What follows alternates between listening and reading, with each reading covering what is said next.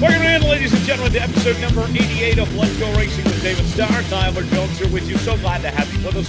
Coming up on today's show, going to be joined by NASCAR driver Tommy Regan is here. We'll talk about his career and also his future plans. Plus, we'll have our news and notes segment with the latest happenings in the NASCAR world. And we'll also have our Ask David segment coming up at the end of today's show. As always, we are presented by Ticket Smarter. Ticket Smarter came aboard as the primary sponsor this year on David's 08 Ford Mustang. And we want to tell you a little bit more about what they do.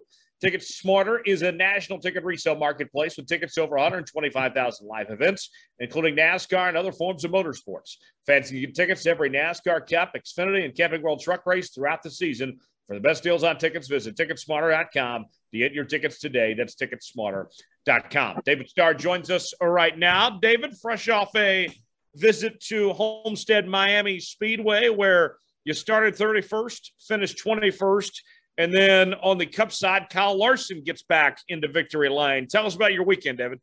Man, it was a great weekend. Uh, Miami Homestead, such a great racetrack. Uh, man, we uh, our uh, Amtricity Ford Mustang was pretty good. We only ran one lap in practice. Just needed to make a kind of like a semi mock-up run to make sure we was in the race solidly.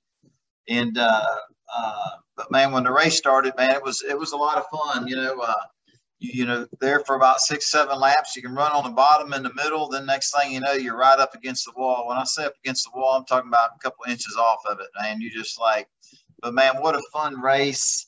Uh, Jason Miller, uh, my, my crew chief, uh, we made some changes throughout the race, made our car better.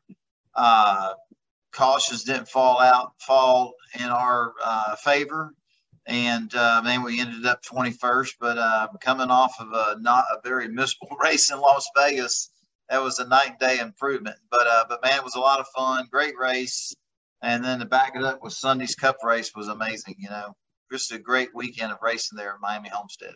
Yeah, no doubt about it. Dominic Aragon from the RacingExperts.com joins us as well.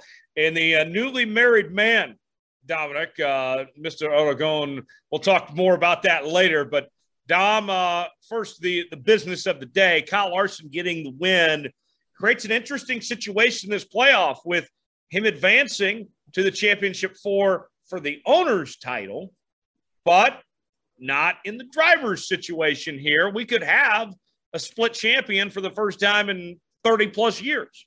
Uh, you're right. I think somebody had put out maybe 1962 or 1963 was the last time this has happened. Certainly the first time in the Cup Series playoff era that this could happen. Look, we've seen this play out in the Xfinity Series. Roger Penske, Joe Gibbs Racing, they, they would do the 22 car and the 18 car, and you'd have a different owner's title champion and a different driver's champion. But we haven't seen this in the Cup Series in a long time. I think any of us were alive the last time that that happened. So it's going to create a, a very interesting situation. Kyle Larson's number five team could go back to back and win the championship, at least from an owner's perspective. It'd be the 15th time Hendrick Motorsports has done that. And, and Tyler David, I think it's really cool to hear Kyle Larson really talk about how if this was the situation had to be, he would rather it be this way than to him be for a driver's championship without his team. That he, if he had to do it this way, he would do it like this every year because it's all about the team in the sport. That's the politically correct answer, uh, but nonetheless, it's it's nice uh, from Kyle. But David, it's interesting going into homes or I, I, naturally say Homestead going into Phoenix in a couple weeks. Um, typically, we see guys move out of the way for the final four, and it comes down to one of those four playoff drivers here. If you're Kyle Larson, all the money is in the owner's title. The owner's title is still a big deal I would have to imagine when it comes to that Phoenix race, there's no reason to think that Kyle Larson won't be running just as hard as the championship four for the drivers' championship. Yeah, uh, no doubt about it. You know, he's got a job to do. They hire him to win races, and that's what win championships, and that's what he's doing. You know, and uh, uh, no difference when you go to the last race of the year. Even though he's not part of the final four and racing for a championship, he is racing for the owners' championship and he's racing to win. Uh, you know, over the years, we've all seen Chase Elliott, Kyle Larson win the race, and they actually won the last race and won the championship with it. But you know, it's a little bit different situation. Uh, this coming uh, the, the final race here in Phoenix coming up. Uh, you know, and, and I think you'll see what he did at Miami this past weekend. I think he'll he'll try to do the same thing at Homestead. You know, and and every every driver is. You know, just because it's a championship race going on doesn't mean you're going to pull over and let people go by. I mean, we all have jobs to do. They hired us to drive race cars and to do the best we can do. And and uh, man, with the parity of this new uh, new car and all the different winners we've had this year in 2022, uh, I don't see anybody pulling over or stepping out of the way for the for the final race for the to, to crown the champion. You know, and and it, you know, and it, it might be where our champion ends up fifth place. You know, just as long as he beats the other other three uh, contenders. Uh, but uh, but man, it's uh, it'll be a battle, uh, you know, like it is every week. But uh, kind of exciting to see this the situation that we're in. Uh, and it, I think it makes for even better racing. I don't know how you can do that because the racing's been phenomenal here lately. And Dom, those other three pl- final four spots, we know Joey Logano is going to be there but the other three are up for grabs this Sunday, and it's anyone's guess who those final three will be. Absolutely. Nobody's locked in on points, no, or have enough points, I should say, to be able to make it in to the Phoenix race by pointing their way until after the race.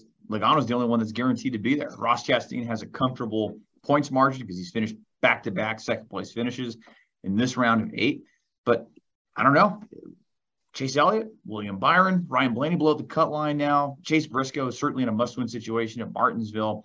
We'll talk more about that Martinsville race later in the show, but man, it's going to make for an interesting recipe for the race this weekend. I don't think we saw in April with Martinsville. We're not going to see that come Sunday. And yeah. you know, I'm seeing it the same thing across the board a lot through NASCAR. What I'm hearing is there's no one sticking out like, oh, this person's going to win, that guy's going to win. These people have it. Like a lot of people are baffled. We don't know. I mean, I'm getting a lot of I don't know, and that that's what I love about it right now is it's exciting again. When I even when I'm watching it, it's a fun race to watch. It is. That's Tommy Regan, who you uh, just heard. Uh, we'll formally introduce him here in just a second. But one more thing before we uh, officially bring in Tommy here. Dominic, you are now a uh, married man. I made the trip out to uh, New Mexico for your wedding. Had a great time. Uh, do you feel different? How how how everything go from your perspective, and uh, did you enjoy it? Uh, how how everything go Saturday? Man, it was the best day of my life, and I can tell you, you don't really.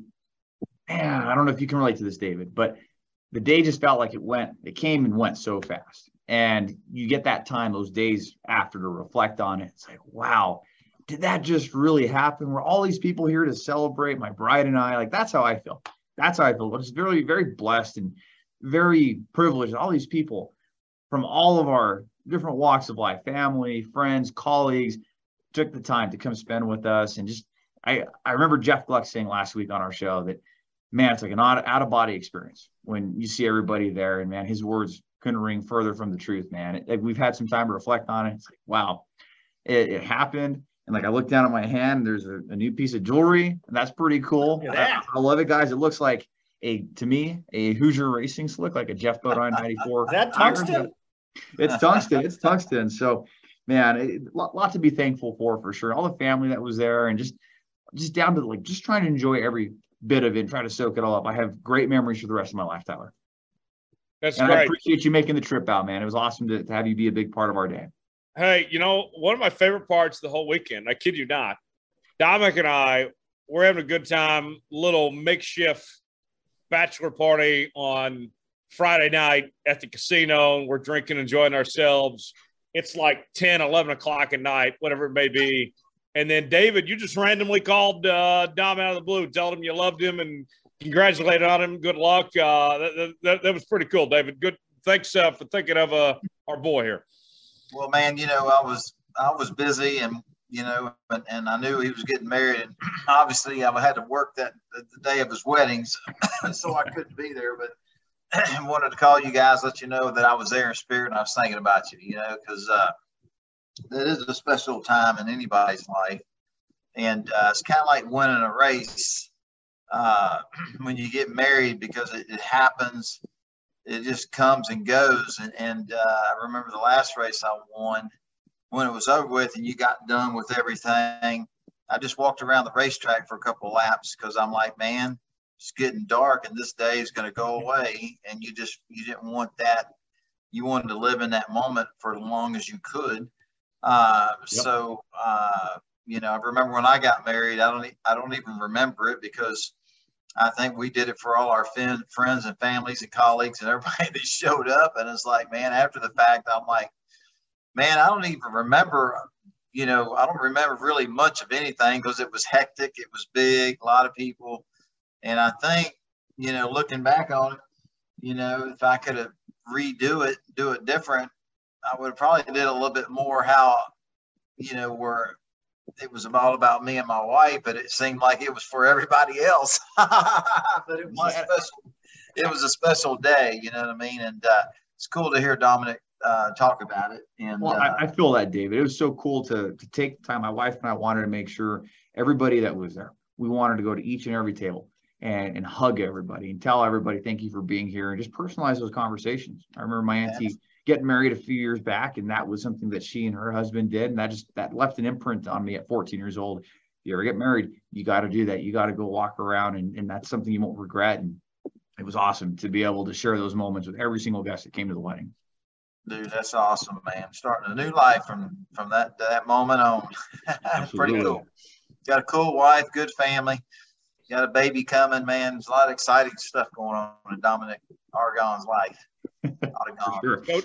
No, yeah. no turning back now. Uh, but definitely, we're excited for Dominic. Uh, Dominic, our next guest, uh, you know him very well. Tell us uh, about Tommy, not only his uh, his background as a racer, but uh, just as a friend of yours too. I've gotten to know Tommy. He and I have gotten to know each other on a personal level, on a friendship level over the years. He is somebody who is from Tracy, California. He has run in the NASCAR K&N series along with the NASCAR Truck Series and the Cup Series. He is somebody that has a wealth of knowledge. We're talking a huge depth of knowledge when it comes to how these race cars work, and always fun talking shop with him when it comes to motorsports. And he, he's definitely one of the most interesting and most smart people I've ever met, especially when it comes to working in this sport. And Tommy, thank you so much for joining us this week here on Let's Go Racing. Yeah, yeah, absolutely. Uh, when you called me and I said I get to be on a David Starr show, I was like, yeah, let's do it. so, I mean, I've been following racing for a long time. I raced a half mile at the Altamont Speedway in 2001, 2002, and in the 2000s, I mean, David, we, I was following you, man. Uh, you know, really, uh, way back then. Yeah, man. I, I listened. I heard all those stories of uh, you and Brendan Gaughan running, and uh, you know, so I, have always looked up to you and uh, enjoyed watching you over the years, and uh, you know, I still do. I still want to start the next chapter of my racing career, and, and you know, I, I, definitely look up to you in that aspect of, of you still doing it. You're you're it, it's working. And so thanks for having me on. I really appreciate it. Um, it's, we, it's, an honor love, to me. We love it that you're joining us. And uh, man, you, uh, you've done a lot and you, you know, you, you know, people don't realize, or a lot of them do, some don't, you know, how challenging it is, not only for myself, for most racers and, and, and, and you know you you you're going through it and understand it but man it's uh just to be racing uh, racing a cup race like you did in the truck series and all that, man, that's, I think everybody that competes at that level is a winner and a champion because it's so hard. It's not an easy task, uh, uh, uh every part of it, you know, and uh, sometimes I hear uh, a driver uh, downplay it a little bit, you know, and I say, hey, man, it was a big deal. You know, you're a winner. You might not have won that race. You might not have been on the lead lap, but you were in that race and you're a champion. You're a winner for even competing in that race because it's so difficult, you know, and so hard. And I respect respect what you've done and what you're still trying to do. Well, thanks. It, uh, that, that means a lot. I'm hoping to. I got a couple questions for you today that that I genuinely don't know the answer to. Um, I'm hoping to pick your brain a little bit, uh, some practice questions, a couple qualifying questions. And uh, so if we got time, I'd love to pick your brain on the show here when a little later on. Absolutely, man. Absolutely. We always got time for, for that. Absolutely. Absolutely. David, you have to ask him our, our traditional first off question that you ask all the time. Oh, yeah, yeah. No, no. There's a traditional question. Let's do it. Yeah. Uh, you know, we uh, we always ask our guests, you know, when did how did it how did it happen? How did the love of auto racing, you know, how did how did how did that start for you? You know, was it your dad, your uncle? You know, did, was it at a young age? You know, kind of tell us and the fans that are listening, you know, how you became to love auto racing. You know, how how you started, how how you became a race car driver. Yeah, yeah, absolutely. It definitely came from my dad. Uh, I was was born and raised in a horsepower family, um, not necessarily organized racing, but uh, our, we started off with V drive boats. My dad was into drag boat racing, and wow. uh, we we would go to the. I remember being a little little kid watching Eddie Hill go 220 miles an hour on water in a quarter mile. Wow! The top fuel on water, and uh, so drag boats was really big growing up, and then uh, we got we had a Sanger tunnel with a 250 outboard. I did a uh, sixth grade speech on how to drive a boat 82 miles an hour in the sixth grade. and so wow. go kart, you know, the fun thing out in front, um, dirt bikes in my teenage years, and then uh, the 69 Chevelle and uh, when I got my license and then street racing for money for years. And uh, we always did in a safe place, uh, but lots of street races, $100, $20, $100, uh, lots of that and then we had the Altamont Speedway that we would go watch, and and that's in Northern California, is uh, the fastest half mile on the West Coast. And so growing up, my dad would take me there a couple times, and then one day we, we got a car. My dad said, "Your brother can drive it one weekend, and you can drive it the other." We didn't know anything about setups. We didn't know anything. We were just kind of friends with the owner of the track, and he said he'd let me go out there and just start with the late models, just stand on it. Dude, and uh, awesome. uh, uh, we ran a bunch of stuff like that in the early 2000s and then uh, you know a couple years and then that went away and then i had a lot to find myself you know I, I, opened up a recording studio and i was doing some uh, tv you know tv stuff commercials for like five or seven years. And i just started drinking a lot. And i was just drinking and partying and not not caring about anything just being a just normal dippy, you know, not, not caring the world, just drinking, uh, drunk all the time, drinking, let's go party, football game, let's go, drag race, let's go, you know. And I own a recording studio, so I was doing TV commercials, bands, so there was lots of drinking coming in there. And then in 2008, you know, I just said, what's it going to be? You know, what what am I going to do with my life? Okay, I was like in my late 20s, and I said, all right, what what's it going to be? And, and I just said, you know what? um, I got to quit drinking or I'm just going to die. And uh, like I, I was wild. Like just, I, I wouldn't just sit in a chair. We'd hop in my Chevelle, and I literally would have my friends all hop in, and we go blaze donuts at three in the morning in a residential neighborhood. All bad stuff. So you never, never, nothing bad happened, but it was gone too if I kept going down that way. So I said, right. I said, I want to become a NASCAR Cup driver. And I said, that's what I'm going to be. And it's either going to be good or it's going to be bad. I make the decision. I have to make it happen. That's what I'm to live with. So I put myself in a 30 day rehab just for alcohol. I said, I don't know if I need this or not, but we're going to put a stop to this once and for all. My mom, dad, they jumped on me with lots of love. And I just put the brakes on life.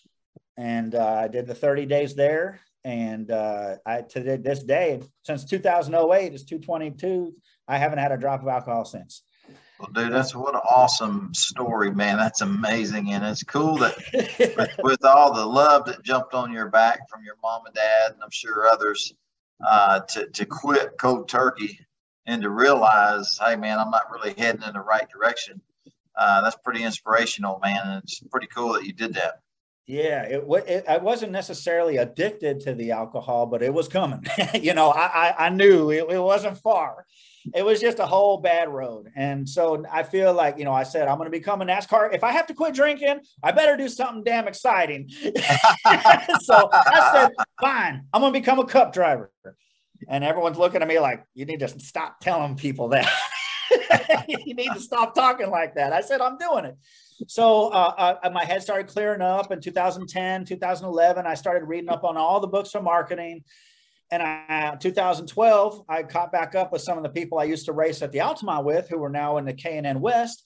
and I sold like eight races, race by race, just hopping on the phone. I did a, a bunch of K&N races in 2012. And uh, at the end of that 2012, uh, I talked long talk with Bodine, and he said I could run trucks. And I said, "Did you just say I could run trucks? I'm going to hang up on you before you change your mind." and I packed an hour later. An hour later, I packed my stuff up and bought a plane ticket to Daytona. Wow. And so I got to Daytona. I ended up meeting up with BJ McLeod and Adam at New Smyrna Speedway. And I negotiated a, a, a deal with Discovery at the time uh, to have my own TV show. And so um, I made that deal with Discovery because I had some video background and uh, BJ and I and Adam, and I sold a bunch of sponsorship and we produced this TV show. We all moved to Mooresville, BJ and I and Adam and his wife, and my brother. And We are all living in a house for like six months producing this TV show. We finished it and it aired a full season on Discovery. That's and amazing. All the sponsors were happy, and it was we rented a BJ and I rented a bunch of racetracks around. Um, and each episode was about us going to a track, and he taught me how to move from the K&N series to the trucks. And then um, he had a lot of success. I didn't have the knowledge, the business knowledge yet. I had the ambition, I had the drive, and I was an adaptive driver. I wasn't a, a proactive driver. I was just adapting to everything that was going on around me and trying to do with what was coming at me instead of controlling my future. BJ was in control of his future and he took off. And man, I'm, I'm so proud of him to this day. Uh, so 2015, I ran some truck races and, and did some stuff like that. Um, and then I ended up selling enough sponsorship to make my first cup race in 2017. So nine years of every day walking out my front door saying, I got to do this. I got to do this. I got to do this. I got to, I don't care what happens is I got to do this. Nine years after I got sober, I started and finished my first cup race. Dude, that's amazing. Wow. So what a road to uh, get there. When when you made that cup start, were you reflecting a bit, going back all the memories to get to that day? I won the race when I crossed the start line. I didn't think it was going to happen. I was driving around Sonoma. I had Danica Patrick on my right, and like there was, I was, you know, all these people were, were. I was on the track with Junior when he was still racing, and like all, all these people that I look up to. And I still didn't think it was going to happen. I was on the track, but once it did, I, I had a good race. Um, I didn't wreck the car. I finished on a good lap and uh, 32nd out of uh, 40. You know, That's good. Absolutely. And, and, Tommy, you beat the champion that year. You beat Martin Truex Jr. and you beat road course ringer AJ Allmendinger in your first time. Come on. That's uh hey, I'll take it. Whatever. Absolutely. Absolutely, man. Absolutely. So, so, you know, so I have to ask you, Tommy, were you like David? How David was saying that day he won at Martinsville in 2006, and he didn't want the day to end. Was that how you felt at Sonoma when you climbed out of that car? Well, I didn't leave no damn Sonoma because of the traffic, man. I don't know if any of you guys have ever tried to leave that place. But, uh, oh, yeah, they reroute you and stuff, and they send you another way, and the traffic's a, a nightmare at Sonoma. no, it, it, it, was good. Uh, no, I, I, definitely understand the feeling. Um, I was exhausted. I was mentally exhausted from you know the nine year climb, and it just shut down. And and he's it's right. It's a it's it's such a great feeling. Now nowhere near a win. I mean, my gosh, I don't know what it's like to win a race on that level. I can only imagine how cool and awesome that day must have been for you, David, winning at, at you know. Well, you you were you were winning, dude. You won that day because you accomplished something that took you a long time to to accomplish. You know, and, and being there, practicing, qualifying, running the race. I mean, you you won, dude. You know what I mean? That's I mean, I don't even know if you if, you know if you didn't even make five laps, you still won because you were there doing it. You know what I mean? But you can you finish the race, you finish good, beat some people like Dominic said, and uh, man, I didn't just, know. yeah, just uh, man, it just uh, I would just tell you, man, it just inspirational to hear your story and and then the drive after that was over with. You know, the more the, the, the determination and passion to keep going. You know what I mean? And uh, knowing that hey, I can do this uh, you know what I'm saying? So uh, that's pretty cool. Well, you're you're definitely giving me the hope, keeping hope alive for me, man. well, hey, man, it's, it's, anything's possible if you work hard enough, and you, you know, and uh, you got a lot of want to, and a lot of desire, a lot of passion. I mean, anything's possible. So I'm, uh, you know, I'm excited to see what's next for you, and excited to see you back on the racetrack, whether it's the Xfinity Series or or the truck racing or K&N or whatever. You know, I mean, I think it's, uh, you know, obviously just right around the corner, and I'm excited to see that happen for you again. Yeah, really quick. Um, when the pandemic hit, and you know, I, I did that last truck race with Dominic, and uh, the what, uh, right before the pandemic at Vegas. Dominic, yeah, man, that was already almost five years ago. Can you believe that? He was standing next to me, and I was like, we were singing a national anthem. That was that was such a fun day, man. That, that was such a really cool time.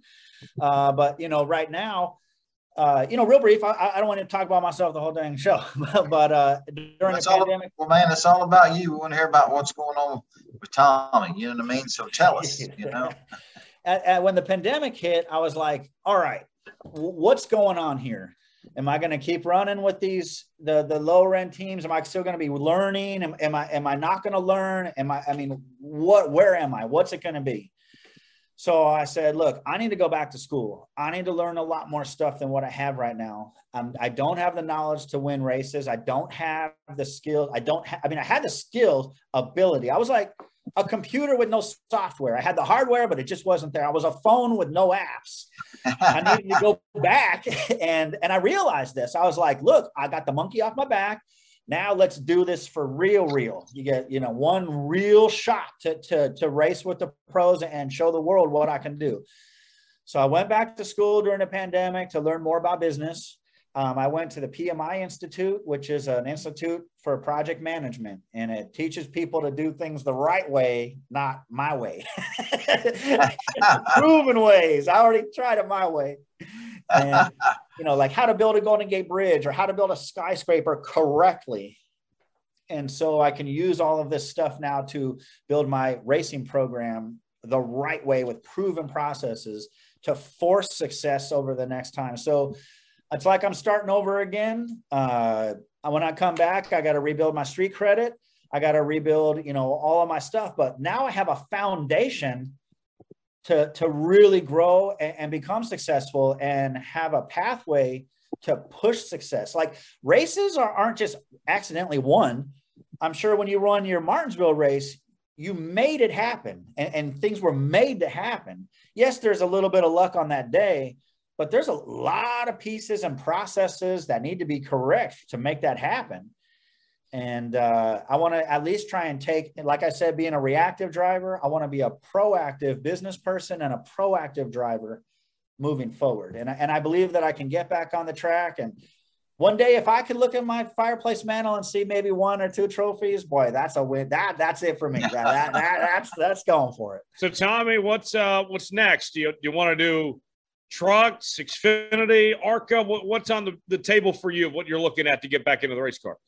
So Brad Bodine, we had, we had a long conversation about this, and uh, we both came up with the idea that, hey, look, let, let's run 15 or 20 Xfinity races and, and go from there. Let's uh, let's get back. You know, I have my mile and a half right now in Xfinity, and so I want to. I had to get myself into a position financially at home because I'm struggling. I'm not rich. I, I sell all my sponsorship race by race. So I had I started a graphics business, and it's gonna pay my monthly bills and allow me to go sell sponsorship on a fly, to take a meeting on a fly, to to go to meetings. So plane tickets are expensive. It's like eleven seven hundred dollars round trip anytime you want to go somewhere. That stuff adds up. You know, three thousand dollars doesn't sound like a lot of money, but for me, when I have to pay the side gigs and sell the sponsorship, I'm struggling right now. But I'm on a pathway for November now, December, and January to sell as much sponsorship as I can. And I'd love to make the Phoenix race in the beginning of 2023, and I'd love to make the Vegas race. Well, man, we'd love to see you out there. There's opportunities out there, man. You sell a sponsorship like you have in the past. There's opportunities waiting for you. So uh, uh, I don't see why we couldn't see you in Phoenix or uh, Las Vegas uh, in 2023. No doubt about it. It's it's my specialty. It's what I'm strong points at. I've always sold every race. Um, 75,000 here, 35,000 here, you know, not to name off numbers because it just came in my wallet and went straight out. but uh, you know, it's I, I'm giving it everything I got. Let me just tell you that. Oh man, that's great. Yeah, so, so walk us through that, Tommy. I know you yeah. you're busting your butt and you're you're selling sponsorship and you're you're networking, you're making calls. What does the day to day or the week to week of that look like? Like somebody in your position trying to sell sponsorship, getting back to the racetrack. Really walk us through how hard that grind is and, and, and just making those phone calls or, or reaching out to people and how that all looks from your end. Well, get ready. Uh, this is a this is a real schedule. I could show you my my Excel sheet. So Sundays are my day off. I don't do anything on Sundays. I watch the race and I have I don't do laundry. It's not like, oh, it's my day off from my normal. Now let's do all the housework. No, my, my project management had taught me to my Sundays are off. I just go to the beach. I don't think about anything. I completely reset. Monday morning, I'm up at 5:30 a.m. I eat breakfast right away. I prep my food until six o'clock. So all of my food is cooked daily. I cannot eat uh, leftovers. I just don't do it. It's like a piece of bread floating in the cooler. You're just not going to eat it. you know, so I've learned, you know, that I, I got to cook my food every single day. And uh, so at six o'clock to seven o'clock, I'm studying setups, suspension setups, new, new, new shock therapies, new springs, you know, uh, frame atoms, the atoms in the steel. So all setups. And then from seven to eight, uh, I'm catching that 715 I race. So I'm iRacing on the sim in the morning time. And then probably from nine o'clock to 10 o'clock, I'm in the gym. I shower, you know, from 10 to 1030, I get all ready. And at 1030, I'm, I'm out on the road, driving down to Fort Lauderdale, driving to Miami, you know, going, pounding the pavement on the phones on the way there, trying to go to at least five to seven businesses a day um, selling. And then also during that time, while I'm making calls going to sell a sponsorship, I see a little restaurant or something. I'll walk in and see if I can sell them some graphics. So I'm doing good. I just did a restaurant today. I decked out the whole place. So it's kind of helping me a little bit. And then uh, nine o'clock at night, I have to shut everything down. Um, I don't watch TV during the week. I uninstalled my Facebook. I uninstalled my Instagram. I don't do social media. I don't listen to the radio. I don't watch TV. I don't do anything. I don't let my dopamine go out because I will I, I will watch Instagram. I swear to God, I will watch that stuff forever, man. And I won't go to bed. I looked at the clock one night. It said 12:57 a.m. I was like, "Whoa!" so, man, uh, so sounds like you have a full day before it's even noon no, that that's that's what I do, and then till five o'clock, and then I'm doing graph, and then I get home at five, and then I do my computer graphic work to do the stuff that I sold, and then by nine, and then I'm in bed at ten thirty, and that that's that's my whole life. I love my life. I'm extremely balanced. Uh, life for me is a conveyor belt, and it's just this constant conveyor belt of crap every week is coming down into my life. it don't stop. It never stops. I can either ignore it and just let it pile up and then do all this work to clean up this mess, or I can have a well balanced life and just like that suitcases coming off the airplane. You know, the guys, he just got it going. And so my structure and my path is doable. My communication is better now than I've ever had it in my entire life. Uh, my workload is good. I'm on a great path. It's just, do I want to race or not? Um, that, that that's what it boils down to, and that's what it takes if I want to race. Tell me this: I'm very curious, Tommy. With you doing sponsorships and being a race car driver and being a graphic designer too, are you designing your own race cars too? Is that something you've done? Yeah, yeah, yeah. I, did all my own graphics for all those other ones.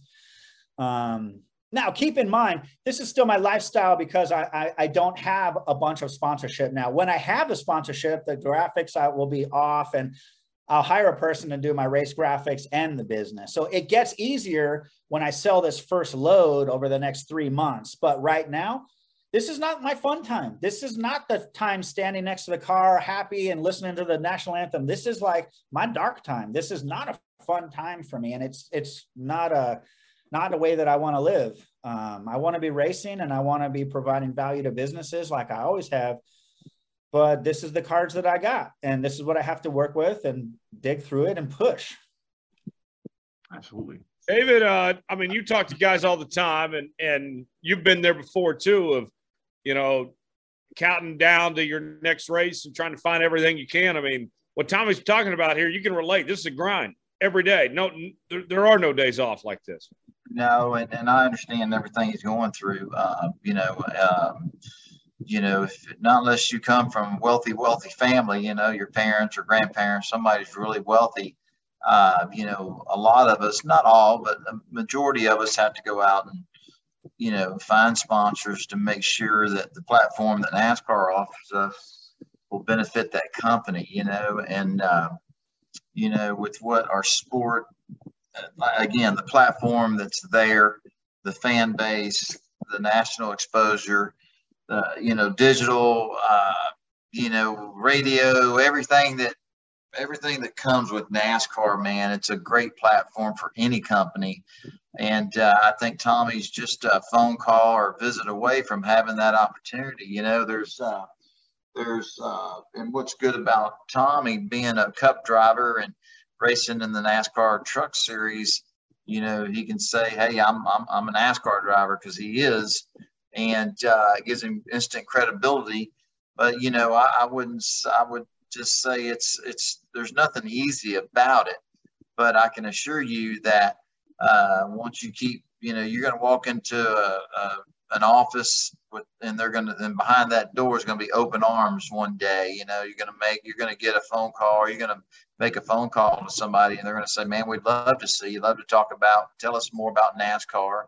But but uh, what Tommy and their sport can offer a company is incredible. Whether you're you know, Martin Truex Jr., myself, Tommy Ray, you know, Tommy, uh, you know, uh, you know, as as a driver, a spokesperson for that company, and let them bring their customers and employees to a race, and the TV exposure and the excitement of your customers, and mm-hmm. man, just all the marketing and promotion that happens with that, man. Uh, you know, I, I think every company in America should be part of NASCAR. You know, and if they're mm-hmm. not, they need to be. Absolutely. You know, but Tom, you know, but what Tommy's doing right now. Uh, I mean, uh, we all do it. We all go through it. Uh, you know, I'm still doing it, and uh, you know, and as you do it more, you learn what works, what doesn't work, and uh, and just uh, you know you, you just kind of learn uh, i had to kind of learn how to go out there and talk to companies and how to sell the sport and how to educate a company how wonderful what NASCAR can do for their company, business wise, sales, enhance B2B. There's so many, so much to it. You know, I'm not educated on it. I just kind of learn as I went because there's I, no blueprint book on how to do no, it. You no. show me the book, man. I'll go buy it right now. I don't care if it's a thousand pages. And, uh, you know, that, that's what I'm telling you. Like uh, when I was growing up and, and the 2012 to 2017, I sold a ton of sponsorship. It's something I'm good at but I didn't have the foundation and the knowledge below me. I've been in the tidal wave. I had my TV show on Discovery and I had all the sponsorship possibility in the world. But what he just, what, what, what, you know, he just said, you got to have the whole package. And that's the foundation of being able to deliver more than one campaign, the follow up, showing them, you know, return on their investment. And, and I didn't have all that then, but I feel like I'm well rounded now to move forward better now than I've ever been in my entire life. Let me ask uh, one more thing, and then uh, we'll move on to our. Yeah, let's move on. Let's move on here. Just a second. one more thing, and then we'll move on here. Tommy, uh, one of the things that I think that you bring up goes back to a a bigger discussion in the NASCAR world right now of the ongoing negotiations between the RTA and NASCAR of RTA wanting a bigger piece of the pie of when it comes to revenue with uh, ticket sales and with uh, TV uh, distribution and all that. They want a bigger cut of the pie because they don't want to have to rely as much on sponsorships. That you know every team, uh, you know those that are even running at the top level and winning championships are losing money. Uh, you know they're hoping they're lucky if they break even. From from your perspective, whether it's from somebody that drives at your caliber or even just looking at these bigger teams, how much of a relief would that be if these teams in this next deal can get a bigger cut of the pie there. Well, I've never got a cut of any no pie forever, so I don't really know what, what, it's gonna if it's cherry or chocolate. But um, you know, uh, I I still need to rebuild my, my brand, my street credit. Uh, I'm very grateful that NASCAR allows me to be a part of NASCAR right now. So I want to be whatever helps the greater cause for them for right now.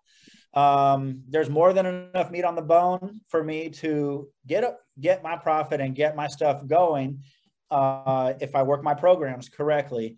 Um, when I get, you know, way down the road and, and I, am bringing more value, then I have a, it, it, all comes to how much value do you provide? You know, how, how much are you doing? Are the team, how much value are the teams, what you negotiate, how you negotiate, where it's negotiated at, you know, I don't think I'm anywhere near to even be in that conversation. I, I do might see myself coming in as a team owner next year if I, you know, if I can close over the next two or three months, but bringing up anything on that, I, am to kind of hide out in the background and and and do my thing for a while. if you want my honest answer, um, I, I, can't answer that. I, I, don't know enough about that. I don't know enough about that data. My head's been more in uh, shock springs, frames, uh, you know, driving style. I, my head honestly hasn't been, or do I know enough information about that area? Sorry. What about you, David? Uh, we hear Denny Hamlin and others be very vocal. Dale Jr. too. The teams want more. How much would that do if they don't have to rely on sponsorship as much? How much would that help? You think? Man, I think there's a balance there, and and, and obviously, just you know, the revenue sharing right now is unbalanced. Uh, I would say, you know, I mean, I'm not involved as a team owner, but you know, uh, and I don't know you guys and Tyler. That's kind of like a little bit of Dominic, your expertise, your you know even understanding how the NFL works. Uh, you know, with the with the TV revenue, uh, you know, how, how, does that work? You know what I mean? Uh, the racetracks get a portion of it. Uh, the teams get a portion of it. NASCAR gets a portion of it. You know, is uh, you know I, am well, not. Well, Dom, the, the the statistics that came out now to be fair, NASCAR has refuted this and they claim it's not true. But the RTA, Dom, claims that teams are only getting 7% of revenue, that 93% is going to NASCAR and the tracks, which, I mean, isn't even close to other sports. I mean, I believe the next closest uh, Major League Baseball, uh, the players and teams were getting 80% of revenue and so you're, you're talking about a huge gap of what these teams and drivers get compared to what other sports get of their uh, of that of that slice of the pie. And with this RTA thing too, there were leaders from some of these different teams, like the big four teams, like Hendrick, Joe Gibbs Racing. They had met with NASCAR and they were trying to figure out this next TV deal because that's going to be coming up in the next year and a half. So where does more money, where can more money come to the teams? Because they said right now the business model in the Cup Series for lack of a better phrase, Tyler, is broken. The teams aren't making that much money. They're in dire need of these sponsorships to continue, but they want to be able to break away from that to be able to to maybe rely a little more on the race winnings and less on sponsorship. So when, I hear that it's less than ten percent of the teams are making, that's mind blowing, honestly. Oh, I mean, the, the reality of it is, Dom, um, to put it in the simplest of terms, a Kyle Busch situation where Joe Gibbs can't afford to keep Kyle Busch because he loses one sponsor that should not happen. Period. Uh, there should be enough money there that that Joe Gibbs Racing gets from TV revenue or ticket sales that they should be able to pay Kyle Busch whatever it takes to keep him. Absolutely. That's why we're seeing him jump ship to Richard Childress Racing. If this would have been worked out a little better, we wouldn't even be having this conversation. We'd be talking about Kyle Busch renewed with M&Ms or even without M&Ms. No problem at Joe Gibbs Racing for years to come. But maybe a situation like this spotlights that a little bit more and the changes that maybe the teams would like to see happen in this next deal. Yeah, it's a uh, interesting conversation for sure. We'll move on to our uh, news and notes segment in just one moment. Before we do, today's show is presented by TicketSmarter. Ticket Smarter is the official ticket resale marketplace of Worldwide Technology Raceway, where David won in 2004.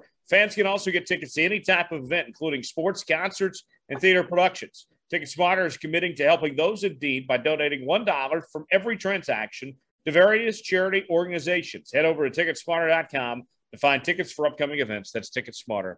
NASCAR.com. Dominic, uh, what is uh, going on in the uh, NASCAR world today that we need to cover? Well, we, we like to say we cover every NASCAR angle from all points around the globe. And we're going to go to Europe for this one, Tyler. So 2023, the NASCAR Euro Series, we'll be heading to Finland for get ready on this NASCAR on ice. Motorsport.com was the first to report on the weekend of March 4th through 5th. Race cars will be taking, and I quote from their article, breathtaking scenery of frozen lakes, where the first time in NASCAR history, cars are going to be racing on ice in the new NASCAR Arctic Ice Race. That's now, tight. That's so cool. But I, I got to say, Tyler, I think David kind of had a head start on this when you guys did your ice race up in Minnesota with our buddy up there, Greg, right? Greg Plunkett in January. Man, no, no doubt about it. Barry Cynic with Cynic Transportation. Uh, Barry had, uh, you know, his uh, uh, NASCAR on ice. Barry has, man, you know, Barry's a great friend and a good sponsor of mine. Uh, he owns a guns company called lowchase.com, and uh, he's from Duluth, Minnesota. And he called me, uh, of last year. He brought a buddy of his to to uh, Michigan, and Mark and Mark Androwski was his name, and he was an ice racer. And man, that intrigued me. I'm like, what do you mean ice racing? You know, he's like, man, the the lakes freeze up and we race on ice. And I'm like, man, I I can't comprehend that, man. You know, I there's no lakes in Texas. I've never been, I've never seen the lake frozen anyway. You know what I mean? It's just so bizarre. So uh, Mark and Barry uh, gave me an invitation to come up to Duluth, Minnesota, and to put me in a, in a car and race on ice. And in fact, it was not only myself, it was uh, uh, Stephen Leicht, uh, who was a teammate with me at MBM Motorsports last year. Uh, it was uh, uh, Reaume, God, what's his first name? Josh Reaume. Josh Reaume that owns a truck team and, and a cup team and a Xfinity team. Josh came up, and there was another driver. I don't remember who it was, but man, we went to Duluth, Minnesota, and dude, it was one of the most coolest things I've ever done. It was unbelievable, and God, it was so much fun. And I was, uh, they took me to this lake a day before. We're flying into Duluth, Minnesota. Barry, Barry Cynic picked me up in his airplane uh, in uh, Minneapolis and flew me up to Duluth. And I said, dude, why? What? What are all these tents on these frozen lakes? I mean, what are they, they camping on the ice? He said, dude, they're ice fishing. I'm like, what? and, blow uh, by at about 160. Dude, it was amazing, man. You know, and then when we landed and, and he took me to the lake that we were going to race at, and I, I, was just couldn't believe how thick, uh, how thick the ice was. And he showed me the track. And the next day, man, I couldn't wait to do it. But man, you jump in a uh, you know, I drove a Monte Carlo, like a 1982 Monte Carlo, and man, it was the coolest thing. And I was just, you know, it, it, it was just, it was one of the coolest things I ever done. And I'm starting to figure out, hey, man, we need some, we need some weight transfer. We need some forward bite, you know. So I'm trying to figure out how to make the car, you know, rotate to the back so it'll, so it'll, it'll have some forward pickup, forward grip on the tires. And, and uh, Josh Reaume, his car uh, he didn't make the feature race and I don't remember what happened, but he said, Hey man, can I ride with you? And I'm like, man, absolutely. So Josh was my actually my rode in the passenger seat of this Monte Carlo that had a roll cage in it. They turned it into a race car, but it had a passenger seat.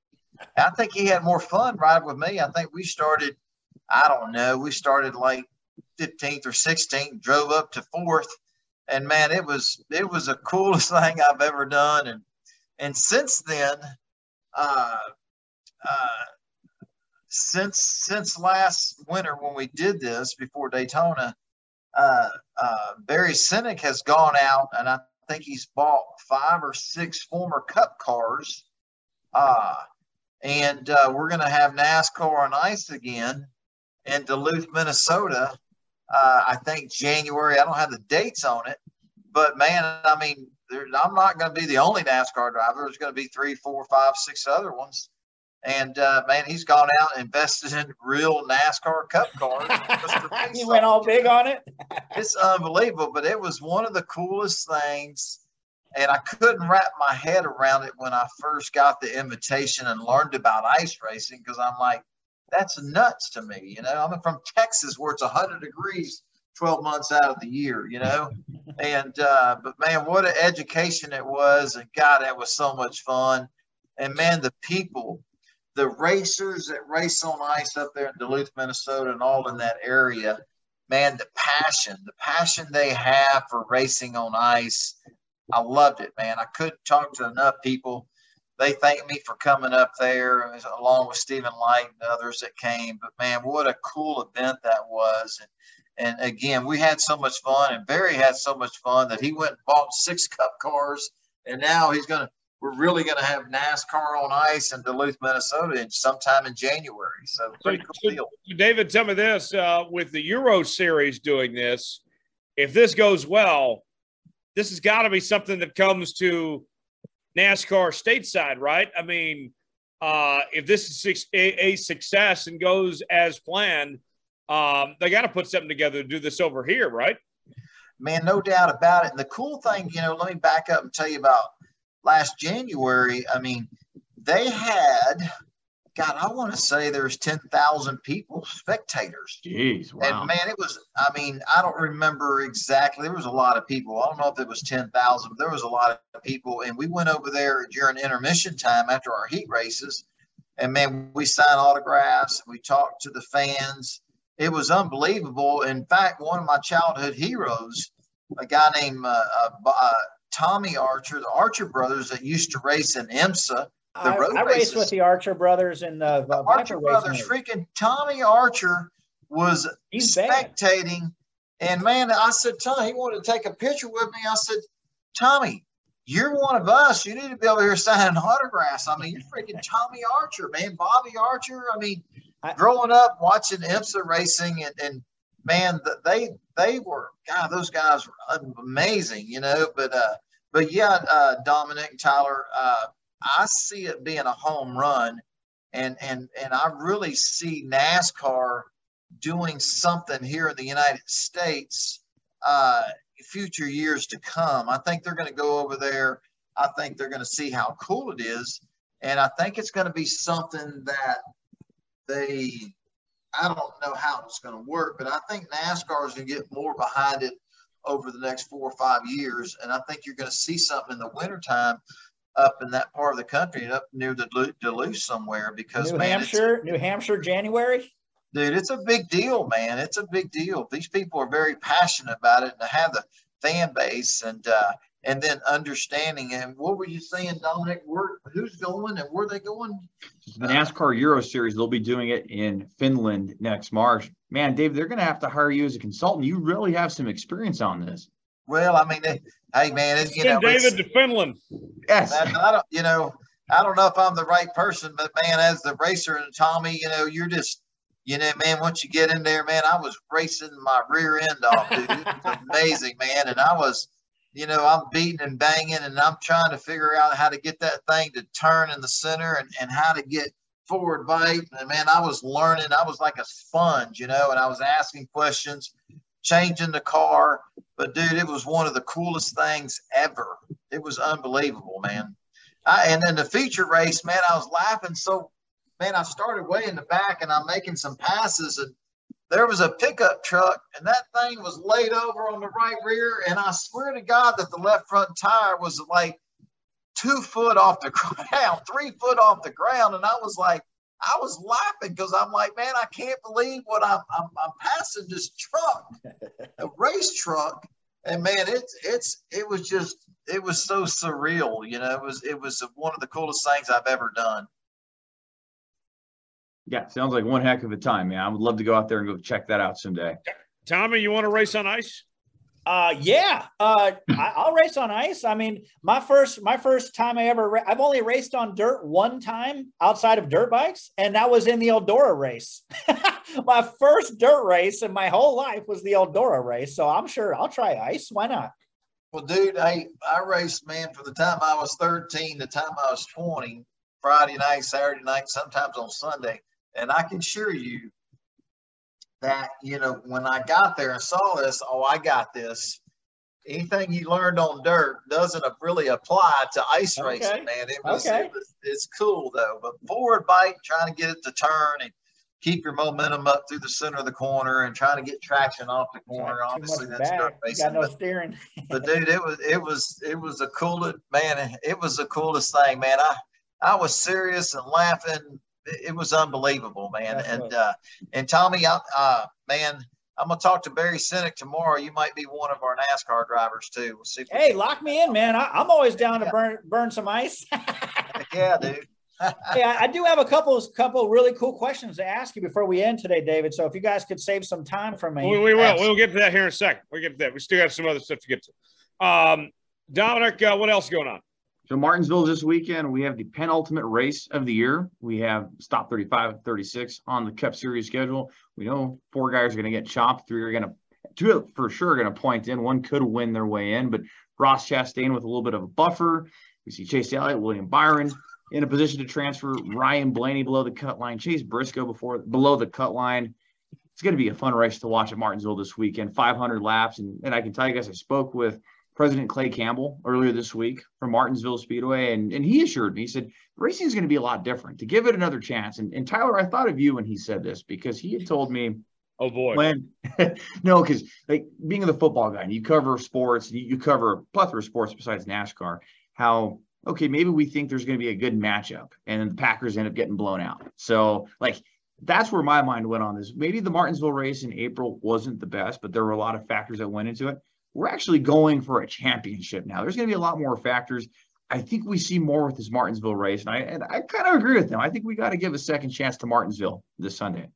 Well, I mean, you race different when you're racing for a championship than you are a regular season race. And this elimination race we've seen in the past, what was it, a couple years ago, Ryan Newman moved somebody out of the way to get into the championship race, you know. Biffle Logano.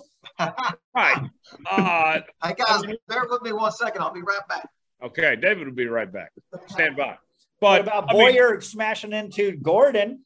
Tommy, I mean, e- even if the next gen car hasn't been great on short tracks, I, I believe the drivers they'll put on a show. They know what it takes to get this done.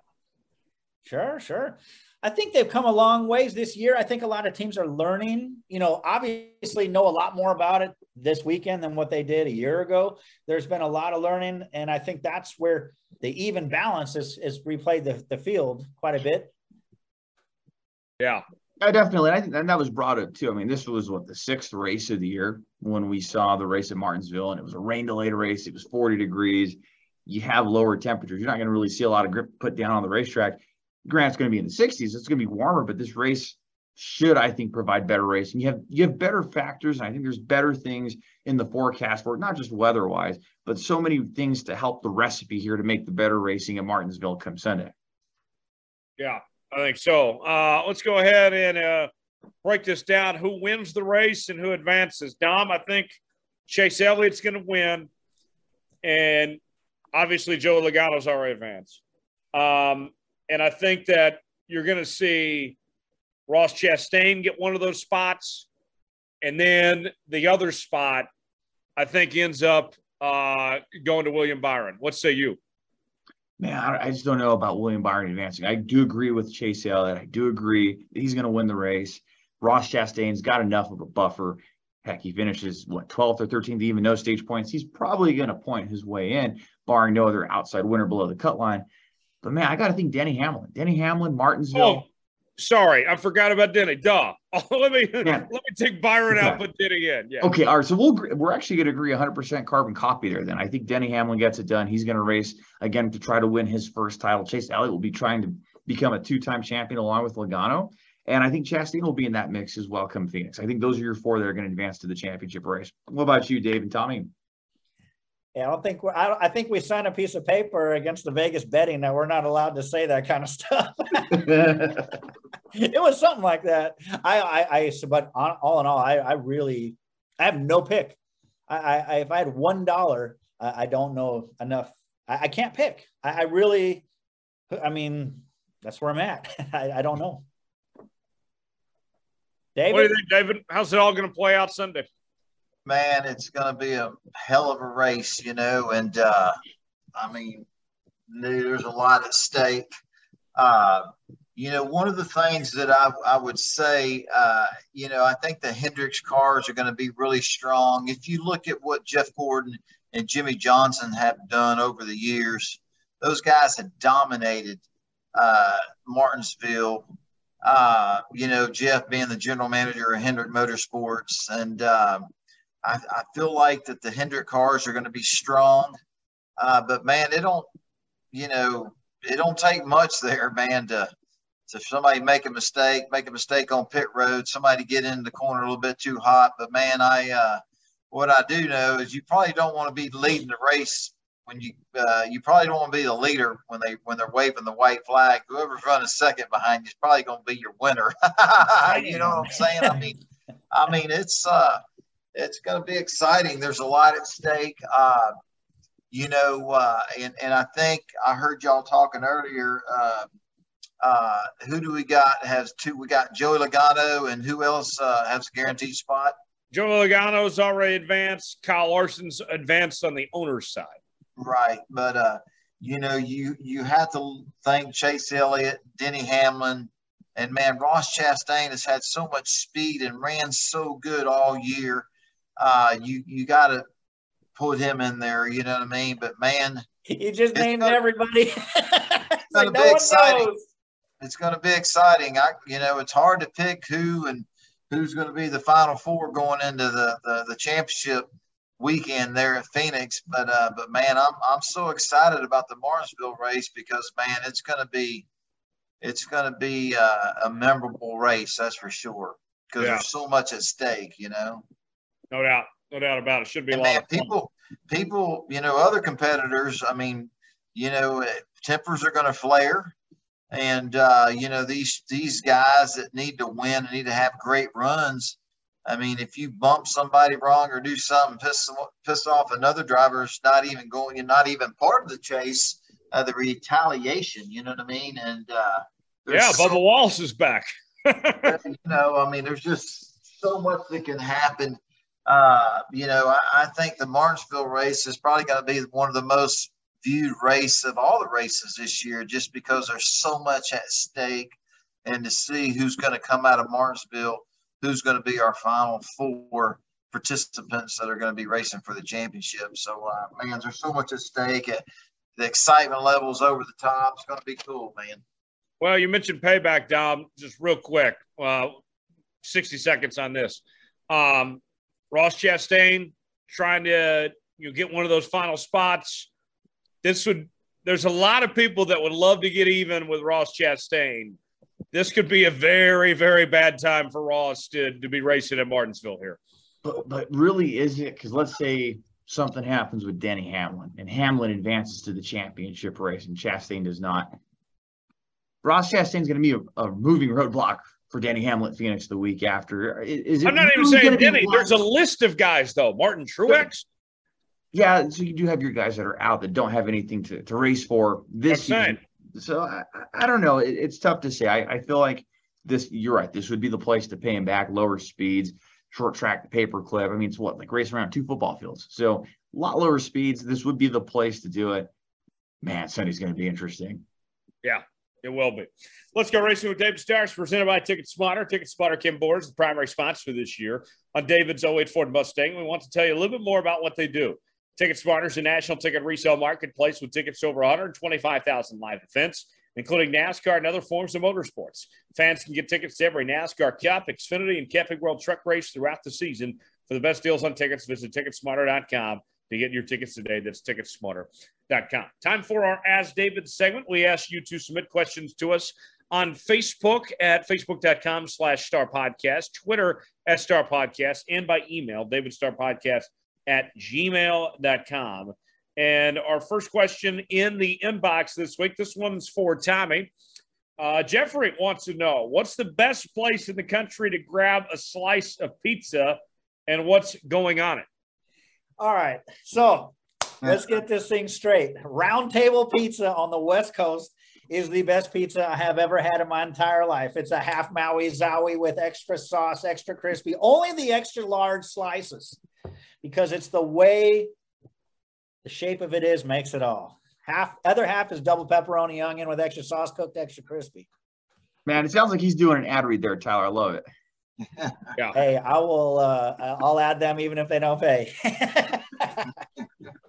Uh, Dom, uh, what, what about you? Where are you getting your, uh, if you had your one choice of pizza, where to get it, what are you putting on it? If you say pineapple, you're a communist. well, okay, well, man, I guess I have to be careful how I'm going to answer this. If we're going national chain, I got to agree with Tommy. No, Tommy, no, no, not national changes anywhere. Oh, anywhere. Okay. Well, then I'm going to go Surf Shack Pizza in Grants, New Mexico. Tyler, you've had that pizza. Great pizza joint I. I was expecting Surf Shack to be uh, catered at your wedding, but one to Instead, we ten, one to prime rib. ten. Tyler, what is it? One to ten. What is it? Surf Shack is solid. I, I'd give it about a six or seven. Yeah. Yeah, I think I was in the Charlie expecting. Dom to cater it at the wedding. We had prime rib instead. Instead, I'm not Oh, complaining. jeez. Pizza to prime rib? yeah, I know. Prime rib for 140 people? Oh my gosh.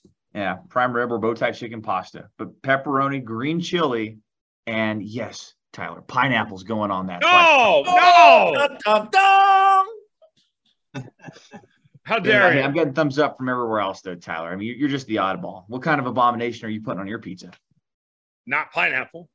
I can tell you that right now. Uh, give me like a a New York slice. Um, you know, that's. I'll say this. I have two answers here. Hey, no, no, no. We only got one answer. You get one answer. Okay, well, I like New York and I like Chicago. My favorite pizza is probably Giordano's in Chicago, deep dish, pepperoni, sausage, all that cheese and sauce, just so good. That's my first choice.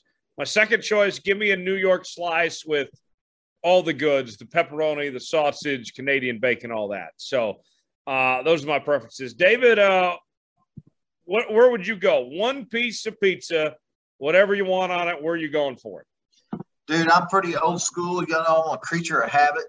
But man, Pizza Inn, Pizza Hut, you can't beat it. Oh, man. oh, Dude, man, I, I'm, man I, I love Pizza Inn and Pizza Hut. My two favorite pizza places anywhere in the country.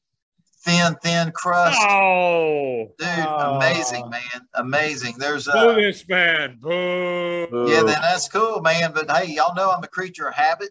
I probably eat at Pizza Inn when I'm in town here. There's one right down the road from my shop, and my guys that work at the racing school with me, they're like, "Not Pizza Inn again." I said, "Well, you're going to lunch with me. That's where we're going, man. I, Mexican Mexican food and pizza, dude. All every day almost.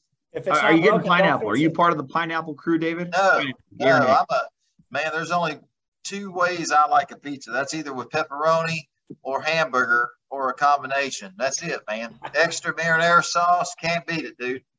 Oh, no, there you Now, go. have I had some good pizza in New York and on the East Coast? I have, but nothing that you know I can say. Hey, you know, in Chicago, I've been into some places there.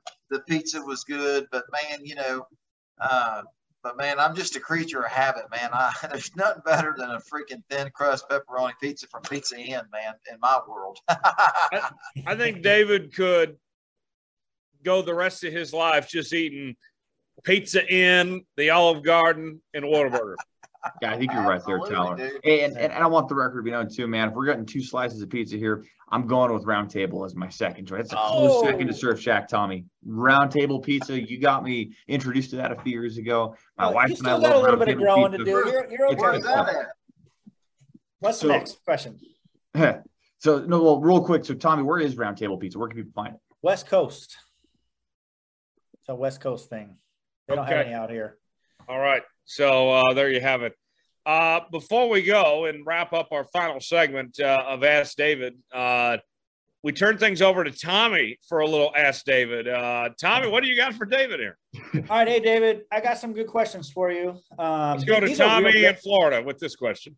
yeah, these are real. These are real questions. Um, I, I genuinely do not know the answer to these questions, and uh, I was hoping to pick your brain a little bit, and if it's uh, gets into too intellectual property from your race team, just say so. but uh, it all started off with three questions, and then it turned into like note to note to note to note. So they're cool questions. So first off, um, my que- first question is, um, how often does the car react differently than what you planned on, like on the first rollout of practice? Now, now let, let me touch on this for a quick second.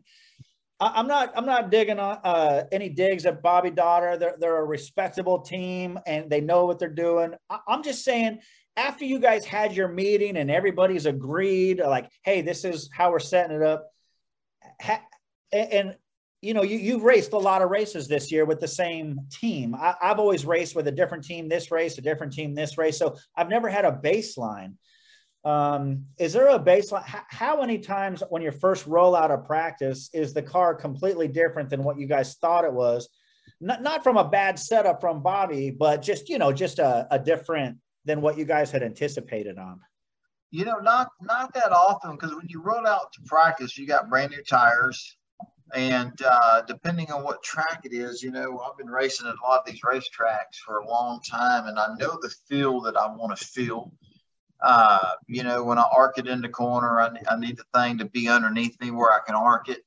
Uh, you need it to rotate. You need it when you when you turn that steering wheel. You need it to react, and then the drive up off the corner. I mean, you need to you need to drive up off the corner, but you know, uh, a lot of tracks, a mile and a half tracks where you're carrying a lot of speed. Uh, you know, I mean, you know, you're, you're, so pretty much every race, you're not too far off from. No, no, you're not too far off. It's when you start losing your fuel load and your tires start wearing out, then you then you can understand what you really have. You know, the first six, seven, eight laps, you know, you uh, it's almost like a mock-up qualifying run. You know, uh, you know, I, I know right on the first lap, sometimes I know the first corner, uh, you know, if my car is really good or not, you know, and, uh, mm-hmm. But uh, there's been times, uh, you know, all racers, when you go on a corner, when, you know, when you get up to speed, you take it off in corner number one, it doesn't react like you want it to react. You're like, whoa, something ain't right. You know what I mean? So uh, it's not always, it's not always perfect, like you would hope it is, and uh, and then sometimes you got to run an extra lap just to make sure that you didn't do anything crazy. And mm-hmm. uh, then the second lap, it does the same thing. Then it's time to pull into the garage and say, "Hey guys, something something ain't right. It's too free on entry, or it won't turn in the center." And a lot of times, you can dive off in the corner at 190 miles an hour, and next thing you know, the, you got the wheel turned, but the thing's going laterals, going up against the wall because it's sitting on the splitter there's no load on the front tires because the car is on the splitter. You know what I mean? And mm-hmm. that happens every once in a while. You know, uh, so you know you you you know the feel you're looking for. I do because I've been to, I've been to these racetracks so many times. Uh, and it and to be honest with you, it's not always what you, what you think it's going to be. You know what I mean? You just never sure. know where I come from is I've always went every race I'm with a different team, and sometimes I show up and it's it's right under me, and it's and we're just a little off, and other times I showed up and it's been way off. So I was just trying to say, talk, ask somebody who's raced with the same team for many races if you know you know what I was getting at. So thanks. For asking. Yeah, absolutely, that. and it ain't always perfect from the start. You know what I mean? And uh, uh, yeah, and okay. uh, that's good news to me because I'm not used to having that. okay, my, what's my the next, next question? question? My next question was falling into that. Oh, how predictable has the tire fall off during the race been throughout the 22 races you've done compared to how you planned it to be for the race? Um, has yeah, it been kind of close, kind of what you guys plan it to do, or is every fall off different than what you guys kind of plan on?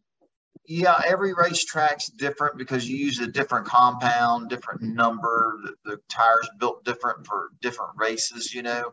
And um, uh, tire fall off is good.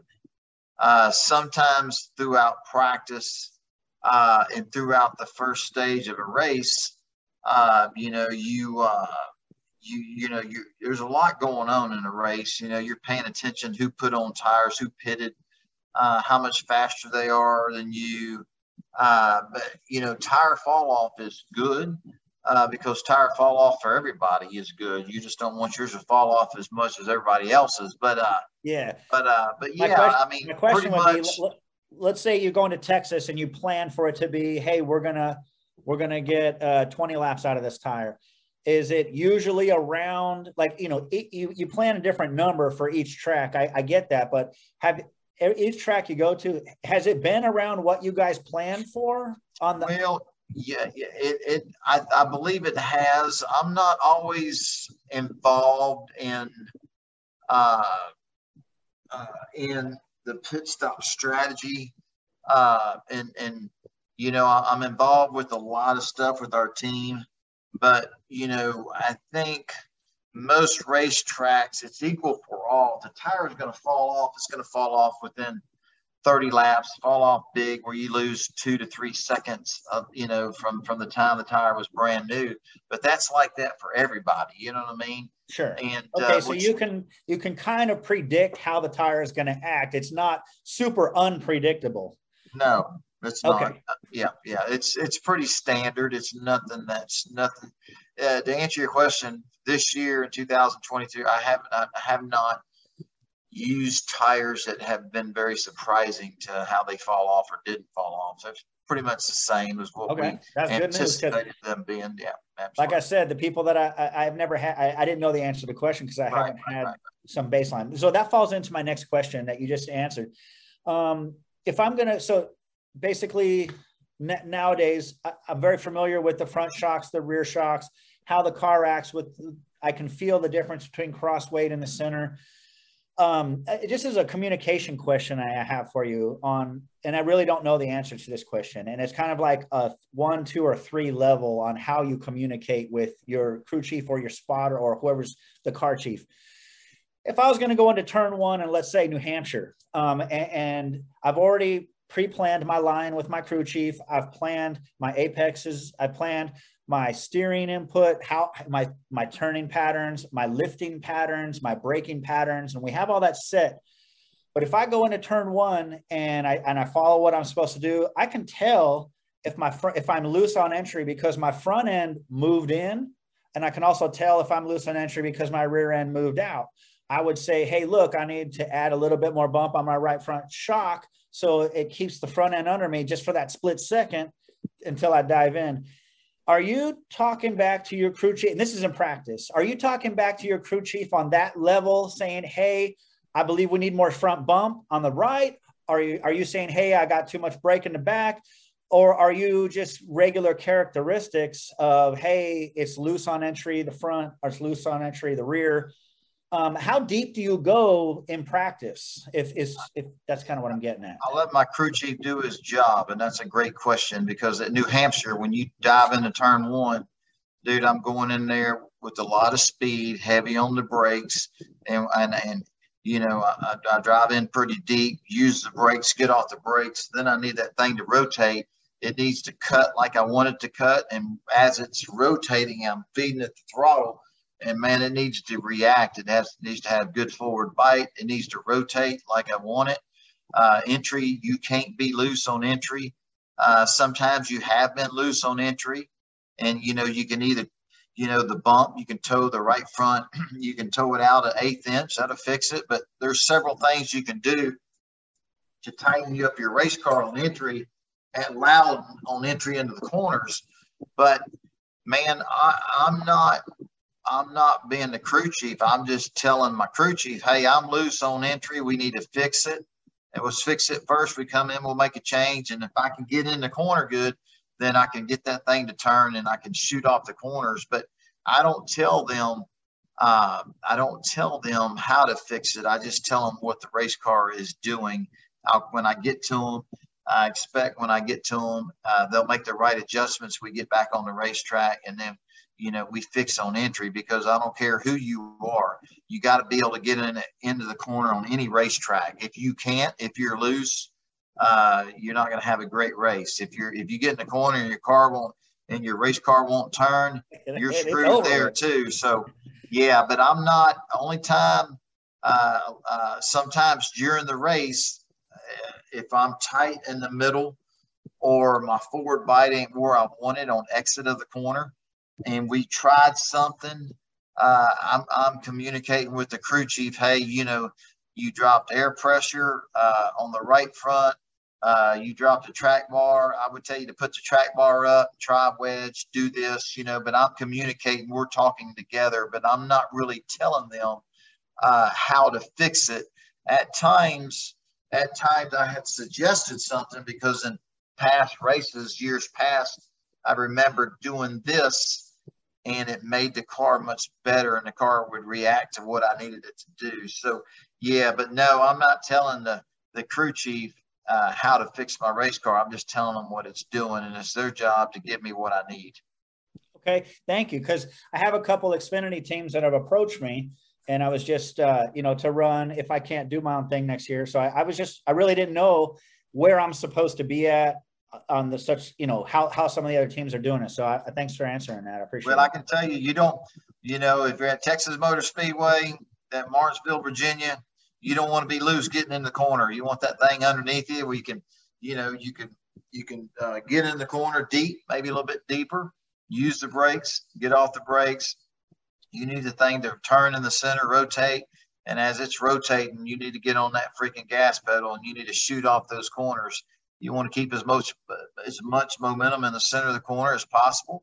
Mm-hmm. And then you know you want all the speed you can have coming off the corner, you know, and you know you got entry, middle, and exit. You know what I mean? And if you can't get in the corner, nothing else matters. But uh, but but uh, but yeah, those three things apply. I don't care what kind of racetrack it is. You got to be able to get in the corner.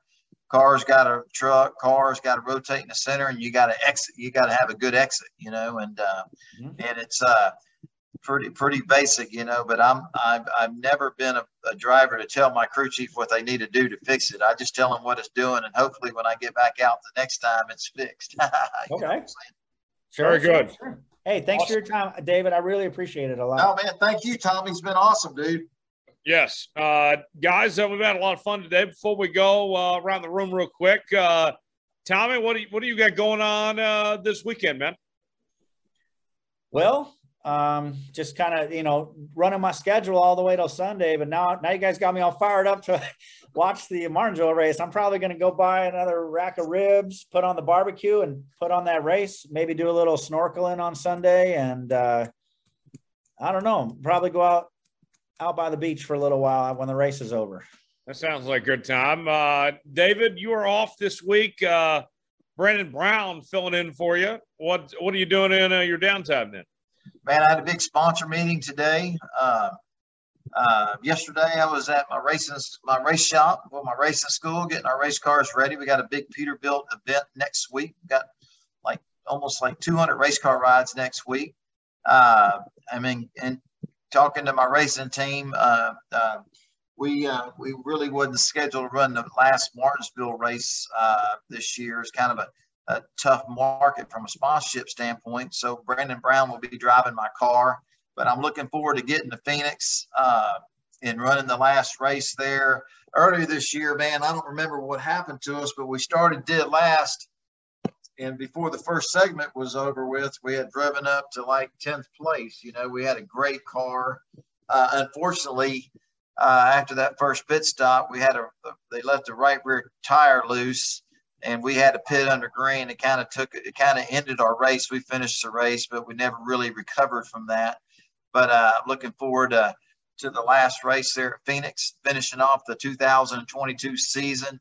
But bigger than that, man, just exciting to see who's going to win the championship and the Truck Series, the Xfinity Series, and definitely the Cup Series. There's a lot of enthusiasm, a lot of excitement going into Martinsville this weekend, and and hey, just because we're racers, we're fans of the sport too. It's going to be an exciting weekend of racing there in Martinsville. So I'll be tuned in to all of it. I'll be spending it here in New Mexico, spending it at home and my wife and getting to really enjoy our first weekend as husband and wife. So it's going to be a lot of fun. So Woo-hoo. look forward to doing that. And Tyler, what are what are the plans this weekend? Uh, just staying here in uh, Dallas. Nothing crazy this weekend. Uh, we'll uh, definitely uh, get back after it uh, next weekend, but uh, just taking laying low uh, around here. But so had Dom, a great time last weekend for sure. Tyler's life's really sad for us, man. Only thing exciting, he was at your wedding, which was really awesome. That was this big exciting thing since the Jones report uh, tour got canceled, he don't he don't you know. Yeah, would you call David, not as exciting as it used to be. You know what I mean? There was no summer of Jones anymore. Now that we're in the autumn months, yeah, so yeah. the fall hey, of Jones. The fall of Jones. Dominic, uh, David doesn't even know what happened at that reception. So I guess so, man. Yeah, I, I, would say one of the top 10 moments. Uh, I was actually asked, what were your top 10 moments of the wedding? And trying to still figure out like three through 10, but you're you're in that top 10, you and Matt and dancing to the New Mexico music together. Well, well, everybody's attention. That happened, but I mean, there was there was a lot more good that happened that uh, will leave to the imagination uh, at the reception. That's what I was thinking about. I wasn't thinking about Matt, but okay. sure on that note, we will go. Uh, as always, subscribe to Let's Go Racing with David Starr. out each and every Wednesday on Apple, Spotify, Google Podcasts, and YouTube. Leave us a five star review or don't leave us one at all. Hit that like button as well. We certainly would appreciate it. You can follow us on social media uh, facebook.com slash star podcast, Twitter at star podcast, and email us, David Star Podcast at gmail.com. For Dominic Aragon, as well as Tommy Regan and uh, David Starr and Tyler Jones saying so long. We'll put the checkered flag out in this episode. See you next week here at Let's Go Racing. Thanks for joining. See you guys.